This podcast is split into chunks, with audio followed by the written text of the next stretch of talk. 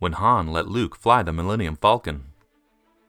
Over the weeks following the destruction of the Death Star, newly appointed Rebel Alliance members Han Solo and Luke Skywalker had made quite the duo. Initially clashing due to their vastly different ideologies, the pair soon began to see eye to eye. So much so that the former farm boy was granted permission to pilot the all too precious jewel of Han's crown, the Millennium Falcon. How did Luke convince him to take the reins of his baby? And what kind of disaster could it lead to? That's today's underrated moment. Come on, Han, you gotta let me, Luke begged. The two rebel fighters stood proudly on top of a rocky cliff, overlooking the success of their latest mission. After Han lost some of the rebellion's supply budget in a game of sabacc, they worked tirelessly to get it back. However, the smuggling commission Luke secured on Nar Shaddaa only garnered half the needed amount, and resulted in a number of cattle being stuffed into the Falcon's cockpit. As the nerfs made their way out of the ship and into the world that desperately needed their milk due to Imperial insurrection, the friendship between Han and Luke was blossoming under the guise of playful bickering. While the smuggler threatened Luke with the job of having to clean the ship out, Luke coolly agreed with the one aforementioned stipulation he'd get to fly the Falcon.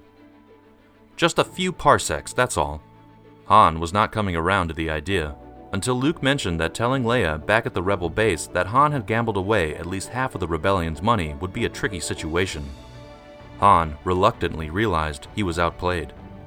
Soon enough, the Falcon was searing through space, and much to Han's aggravation, Luke was not impressed. After all Han's bluster about the Falcon's capabilities, Luke thought it was a letdown, noting that the ship was more sluggish than he thought it would be. Luke calmly piloted the craft as Han looked on in disbelief and grew more annoyed. While Luke continued explaining his ambivalence toward the legendary spacecraft, Han had enough and half heartedly told Luke his time was up. But they had a deal, and Luke was being careful.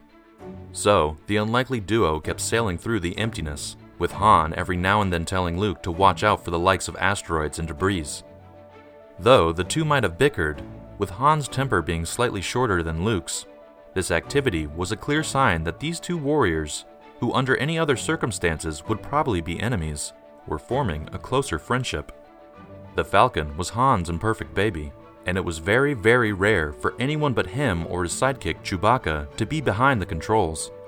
It had only been a few short weeks since the two were sitting in the same cockpit leading very different lives. And anytime Luke would try to help navigate, his hands would get carelessly batted away by Han. But that was then.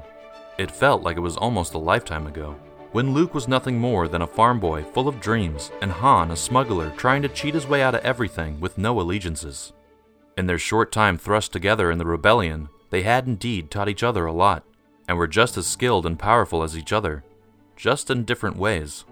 But as they carefully careered through space at the steady hands at the soon to be Jedi, the realization that this was a very rare occurrence in his beloved ship started to melt away in Han's mind he was finally starting to see Luke as an equal. Something, just a few short weeks ago, no one would have thought possible. It could have been the bombing raid he led on the Death Star, the bravery he showed in the fighting pit at the hand of Grakkus the Hutt, or simply his loyalty to his friends that caused Han's new perspective. But most likely, it was that the smuggler had found someone on his level, a warrior in a new world. The friends and foes they were used to in the microcosmic dust bowl of Tatooine were part and parcel of their environment. Though Han had seen much more of the galaxy than Luke, they were still relatively small time heroes. One and the same, and they were just beginning to realize. Just as it was strange seeing Han wield Luke's lightsaber to rescue him from the freezing cold on Hoth, seeing Luke pilot the iconic ship was just as strange. Luke would rarely take the helm in the Falcon in later years, so this is one moment that we won't easily see again.